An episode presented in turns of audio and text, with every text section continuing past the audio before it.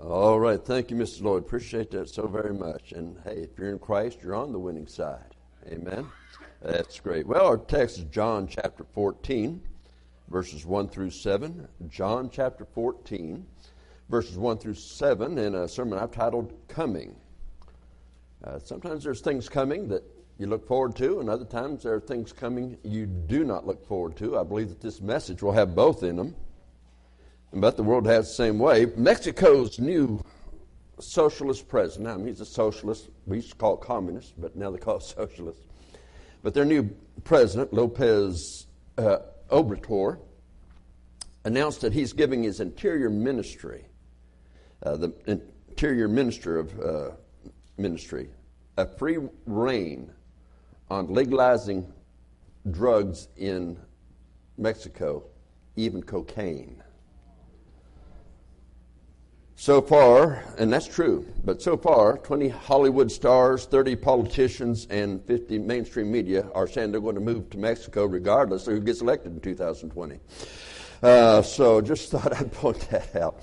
That's not true. I, it just struck me funny. Obviously, it did not you. All right. Okay, well, let's get on here with our text. John chapter 14, beginning with verse 1.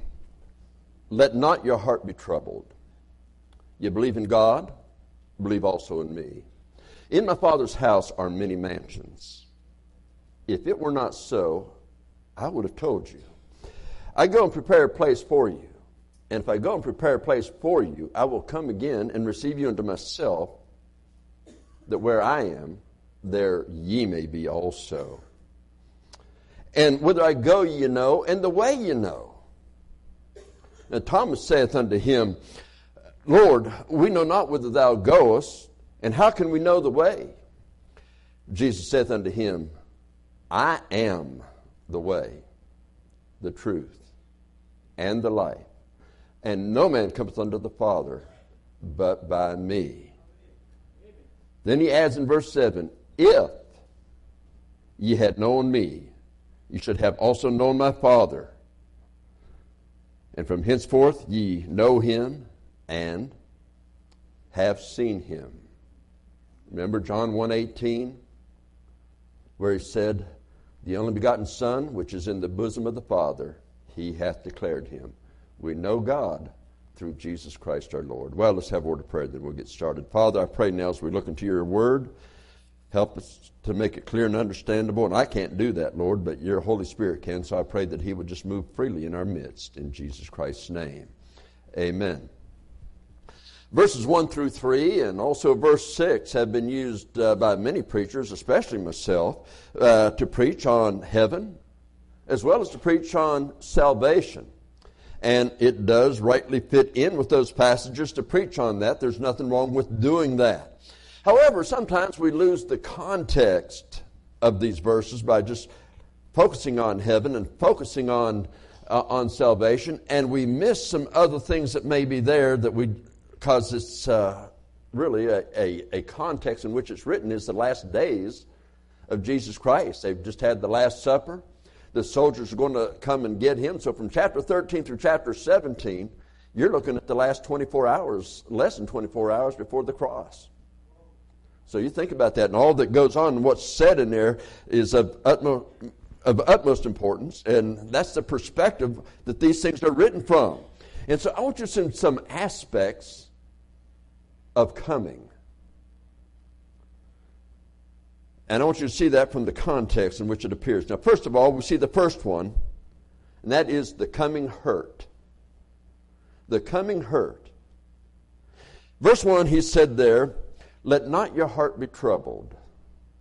Now, have you ever had one of the kids or somebody else come up to you? Now, now before you get excited, let me explain. And you don't even know what they're going to say, but you know already you're, you're, you've got their, your flags up. All right. Well, Jesus said, let not your heart be troubled. Then he gives us a good reason not to. If you believe in God, believe also in me. You can trust him fully, 100%. But in chapter 13 through chapter 17, as well as the other three Gospels, we read of events of these last hours before the cross. He tells of the coming crucifixion. He said his hour is come. These things are going to happen to him now. And, and so it's about to hit and hit hard. It's a time of, of giving himself for our sins.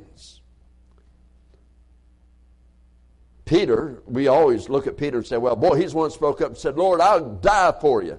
Actually, the Bible tells us that all the men joined in with him and said, yeah, that's right. We'll die for you. So they all said it. wasn't just Peter. Peter is one, though, that made it, said it first. And so Peter speaks up, he says it, and then the Lord tells him, Well, before the night is over, you're going to deny me three times. Before that cock crows three times, you'll deny me three times.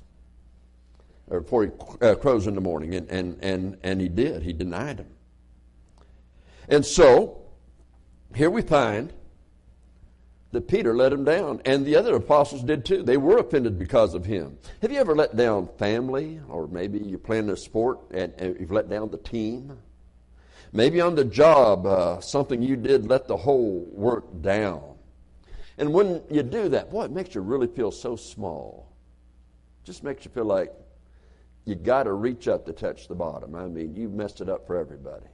And sometimes uh, everyone has experienced that in one way or another.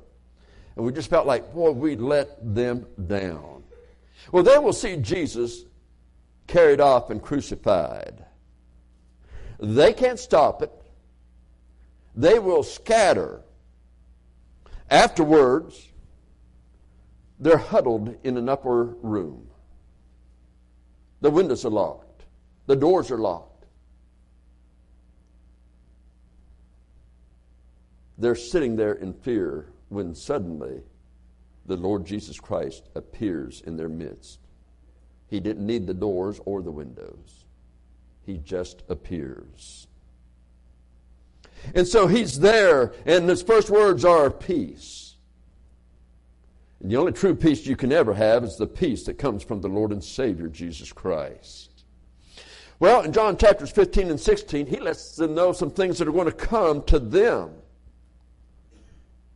And those things that will come to them will hurt. If they're going to stand with Jesus Christ and they're going to withstand the attacks of the devil, these things will hurt. Now turn over to the next chapter, into John chapter 15, and verses 18 through 21, you begin to see this.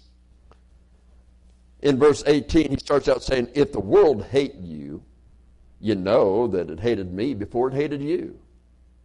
If you were of the world, the world would love his own, but because you're not of the world, but I have chosen you out of the world. Now let me stop there for a moment. Jesus chooses you out of the world, not to blend with the world. He chooses you out of the world. Therefore, the world hateth you. He says if you're going to try to blend in Revelation chapter 3, you're lukewarm and he spews you out of your mouth, out of his mouth. As far as he's concerned, if you're going to try to blend the world and Christ, he says you don't belong to me. Help their side. You're no help to me.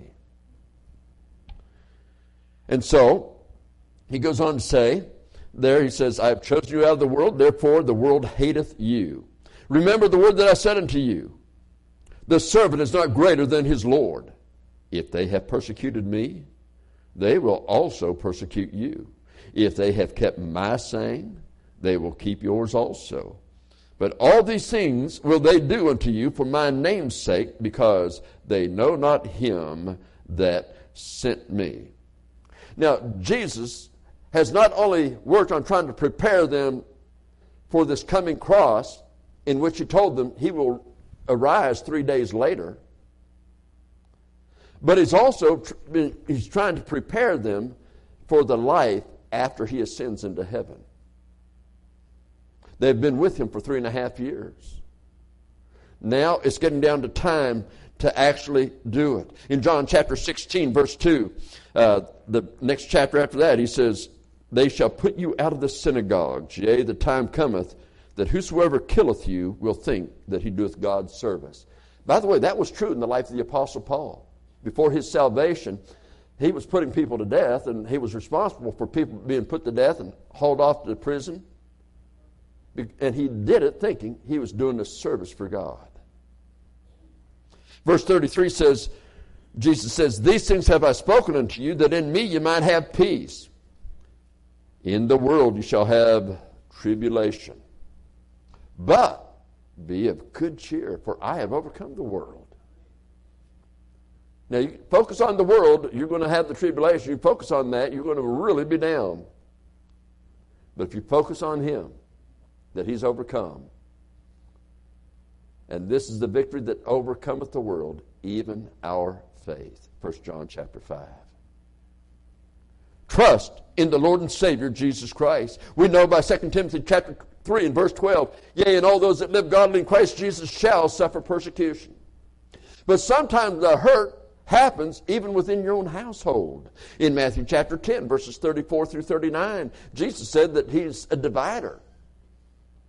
Sometimes it'll be the son against the father, the, the mother against the daughter, the mother in law against the daughter in law. So he says those things are going to happen. It's a truth. When you decide, I'm going to follow Jesus, and somebody else in the family doesn't like the way you're going, they don't like those uh, standards, they don't like those. And you have to decide, am I going to stand with Jesus Christ, or am I going to compromise? Now, I've seen families, husbands and wives, that had some strong standards as younger people. Then suddenly, when the children start getting to be teenagers, getting a little bit older, and all of a sudden they want to do these other things that they shouldn't do. And before too long, they're wanting to do this. You're saying, no, this is our standard.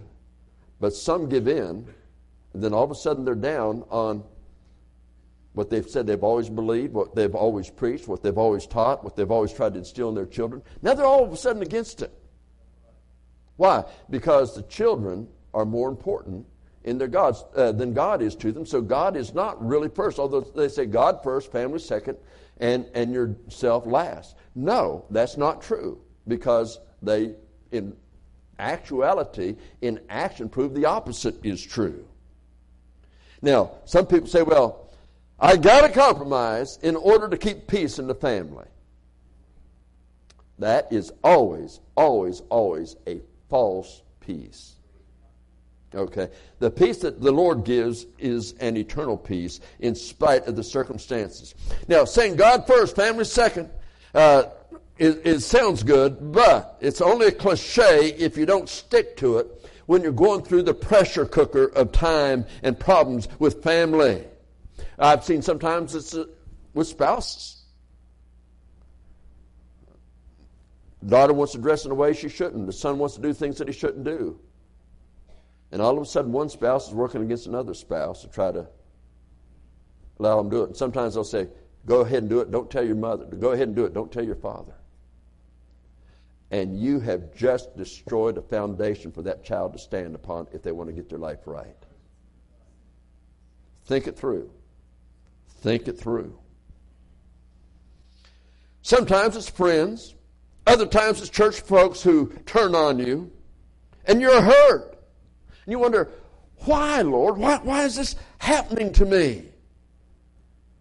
But he told us it was coming.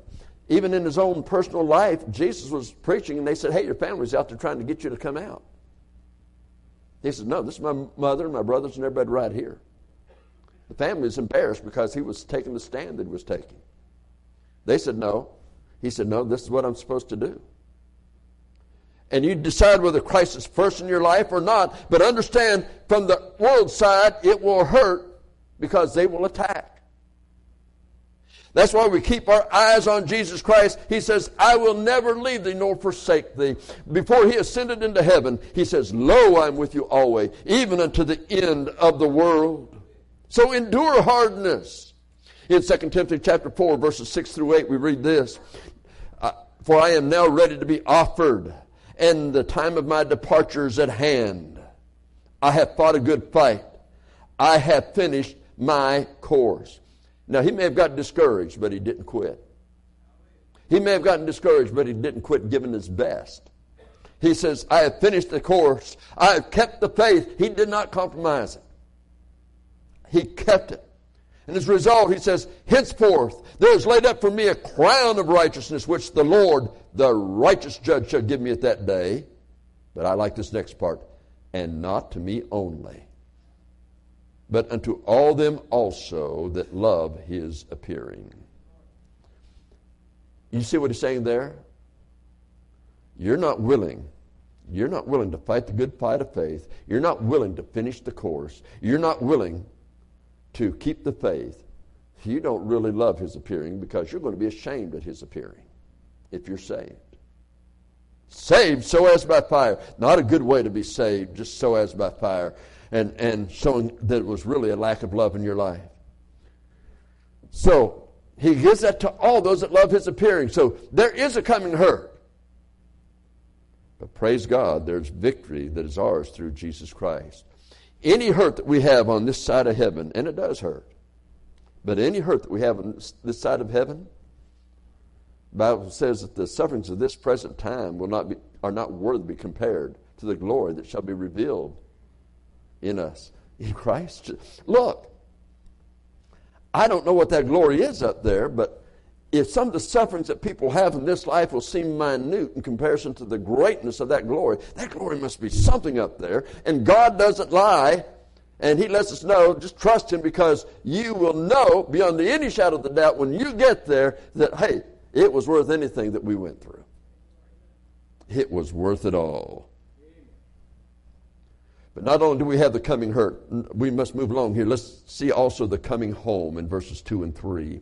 Again, he says, In my Father's house are many mansions. If it were not so, I would have told you.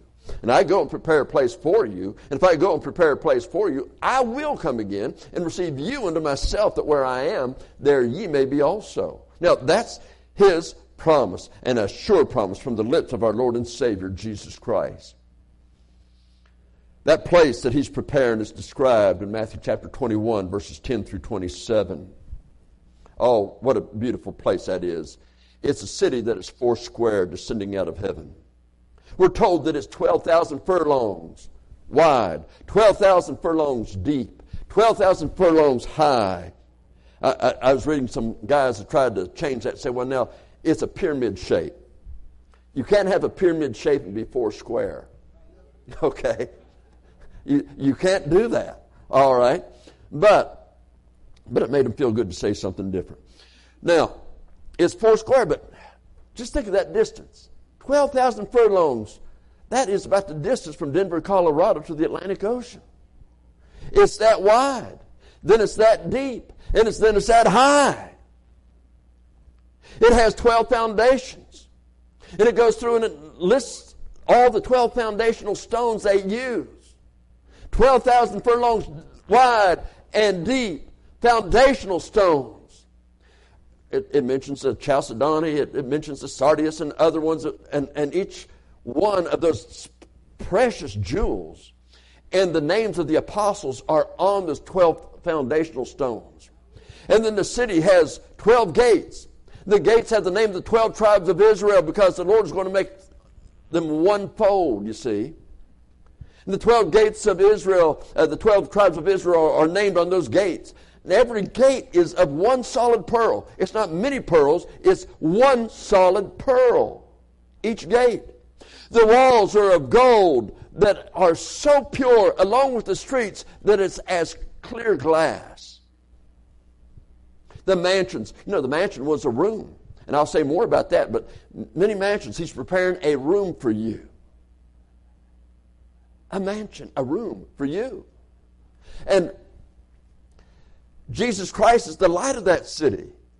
The Bible says that it's seven times brighter than the sun. Didn't say hotter, brighter.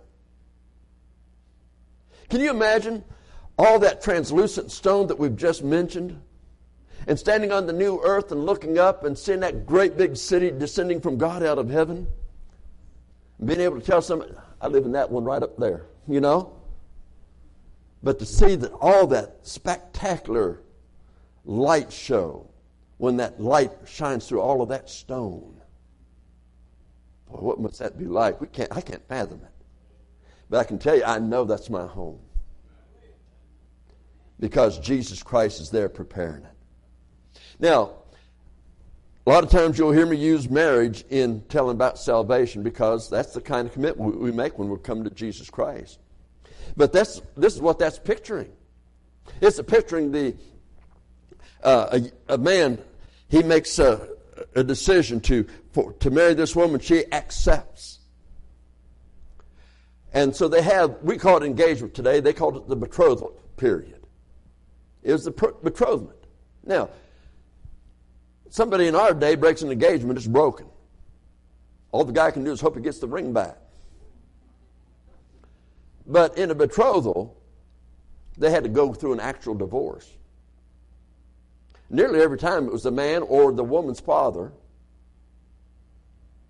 that brought about the betrothal, uh, brought about the divorce if they had a divorce. That's even before they come together as husband and wife. But here's the thing that would be set up. The price was paid. Then that, that young man would go back to his father's house and he'd begin to build on that his father's house that room. It was called a mansion. It would be their honeymoon suite, so to speak. And sometimes it might be a year. But then at, at, the time he would come back, when he finished his job, he'd come back and he'd come up and he wouldn't go into her house. He'd stand outside the door and call her name. Come out! And she would come out and meet him, and she'd walk off with him to her new home. She was leaving the old one, but that didn't mean so much to her because she was looking forward to that new home. My friend, Jesus Christ is coming again, but we're going to meet him in the clouds. And he's going to say, Come up hither, Revelation chapter 4, verse 1. And we're going to be caught up together in the clouds to meet the Lord in the air, and so shall we ever be with the Lord. If you are saved, that is, if you are in Christ, that is, then you'll ever be with the Lord.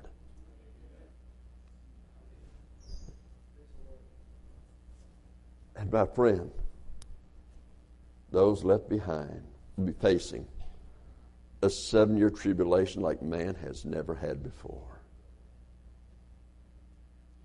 And as bad as the tribulation is, it's only the vestibule of hell. The thing about heaven is so great. We read in Revelation chapter 21, verse 4 God shall wipe away all tears from their eyes, and there shall be no more death, neither sorrow, nor crying. Neither shall there be any more pain, for the former things are passed away. The Lord can be trusted. Now, let me tell you, just like the person, if he, the man decided that he was going to break this, this betrothment, and so he would take back and say, No, I'm not going to do it.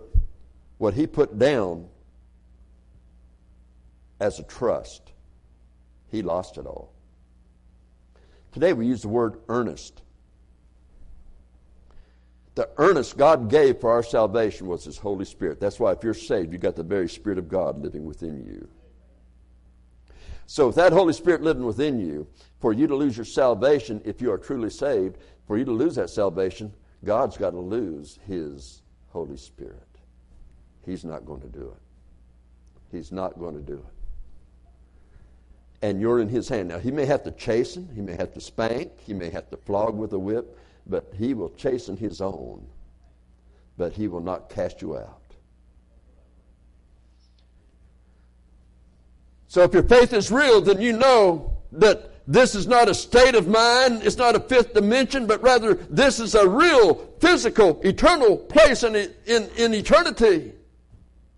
As 1 John chapter 3, verses 1 through 3 says, Behold, what manner of love the Father hath bestowed upon us, that we should be called the children or the sons of God. Therefore the world knoweth us not because it knew him not. Beloved, now are we the sons of God, and it doth not yet appear what we shall be. But we know that when we shall see him, we shall be like him, for we shall see him as he is. And every man that hath this hope in him purifies himself, even as he is pure. See, a lot of people say, I got saved so I can go to heaven. They don't have the hope. You know why? They're not purifying themselves. They don't want purified. They just don't want to go to hell. They never really entered a personal relationship with Jesus Christ. They said words, they said a prayer that they thought were magic words, hocus pocus. And they weren't entering into a personal relationship with Jesus Christ. So as a result, they don't have Christ as their Savior. And so, what you'll find sometimes is this people will go through Death's Valley. When we go through Death's Valley, there's two things about it it's a valley, and it's dark, and we're covered by a shadow. But in Him is life, and that life is the light of men. Jesus is the one casting the shadow to walk through the valley with us. And He's taken us to the light. Yes, my friend, we've got a coming home that's, that's tremendous. As they say, it's out of this world. And it really is. But be careful as a Christian. Luke 8 14, and that which fell among thorns are they which when they have heard go forth and are choked with the cares and riches and pleasures of this life and bring no fruit to perfection. Oh, you can be saved, but get so caught up in this life that you do nothing that counts for eternity. And you're saved so as by fire. All of us have things, I believe, from the past. I, I, I can remember things, I mean, I, I can remember things that happened as a teenager, as in my 20s. I can remember things way back. I can remember them like they were yesterday. My problem is I can't remember what happened yesterday, you know. But um, we have things that happened way back there, and, and we can remember them. And that just tells us that life is short. And it's short because sin is the curse. And as a Christian, just as you chose to receive Him, you also choose whether or not you want to serve Him. But I know this. The apostle said, I am in a strait betwixt two, having desire to depart and to be with Christ, which is far better. You know what? He got a glimpse of what was up there. He says, Go ahead and kill me. You know, threaten me with heaven. I'm ready to go. Oh, what a coming home we have if you're saved. But if you're going to give it all for Jesus, you're going to have a coming hurt throughout this life. But He'll always be there for you. But then we have to ask, I want to come too, so coming how? Well, verses 4 through 6, I think, looks at that. He says, Whether I go, you know, and the way you know. And Thomas said unto him, Lord, how can we know? We know not whither thou goest. How can we know the way? And Jesus said, I am the way, the truth, and the life. No man comes unto the Father but by me. Yes. Jesus Christ is your only way. Now, Thomas said, How can we know the way? Jesus has been with him for three and a half years. He went preaching the gospel. Mark 1 says, Repent for the kingdom of heaven is at hand. He preached the gospel everywhere he went. People were being converted and Mark, and, and then all of a sudden he's saying, Lord, how can we know the way? The Lord says, You know the way. I am the way, the truth, and the life. No man comes unto the Father but by me. He's telling them of the gospel. He's telling them of Calvary. He's telling them of the purpose they should have in their own lives. I remember my first church, I led a man to Christ, but it was as a result of a, one of our members said, Would you go with me? I've got a friend, and I would been trying to lead him to the Lord and just hitting a brick wall. Would you come with me and talk to him? So I did. I went there and God just prayed and asked the Lord to save him right there. And and after we words we was getting ready to leave his house and he said, Pastor, no one has ever explained that to me before. Well, we got in the car to leave, and the guy from the church said, Pastor, I have gone through the plan of salvation with him many times. That wasn't true what he just said. Now, as a young preacher in my 20s, you know, I knew it all. And I didn't say this to the man, but I'm just thinking in my mind, you just don't know how to do it like I do it. You just can't. It's just a few months later, we were having revival meetings, and there's a man I had been working on. I had shared the plan of salvation. He'd rejected each time. I took this evangelist out. I said, well, maybe somebody different, talking to him. And he went through the same thing. And the dummy said the same thing. Nobody's ever explained it to me before. Now, I wanted to slap the guy around and say, why weren't you listening, you know? But here's the thing that might have been the first time he really understood in each case. But the seed was planted. That's why we plant seeds. But it's up to the individual to receive it. As many as received him, to them gave he the power to become the sons of God. You've got to receive it. John 14, 6, Jesus said, I am the way, the truth, and life, and no man comes unto the Father but by me. He's the only way.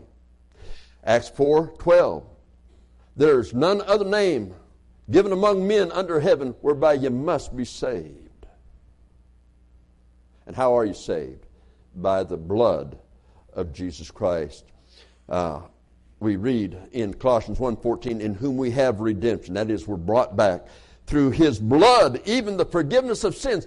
Our sins are forgiven through His blood. Our sins were placed upon Him. Ephesians 1 7 says basically the same thing. In whom we have redemption through His blood. And then he goes on to say, the forgiveness of sins according to the riches of His grace. God's grace, not our earning it, His grace. Revelation 1 5, and from Jesus Christ, who is the faithful witness and the first begotten of the dead and the prince of the kings of the earth unto him that loved us and washed us from our sins in his own blood. 1 John 2 2, and he is the propitiation for our sins, and not for our sins only, but for the sins of the whole world. He made the entire payment for every sin you ever have or you ever will commit. Let me close out with this Romans 5 8. But God commendeth his love. He did that because he loves you, as John 3.16 says. God commendeth his love toward us in that while we were yet sinners, just like we are. Don't get good enough for him. You ever wonder, people, some, I've, I've come across people said, I just don't know how, why God would save me or why he'd want to save me. It's because he loves you. And could God save me? I've really been bad. No, he paid it all. He paid it all. He was propitiation. So while we were yet sinners, not because we deserved it, not because we could earn his love, no, while we were yet sinners, Christ died for us. That's why he said, Whosoever shall call upon the name of the Lord shall be saved. He'll receive you if you'll come to him. And he'll do that right now if you will. Let's bow our heads, please.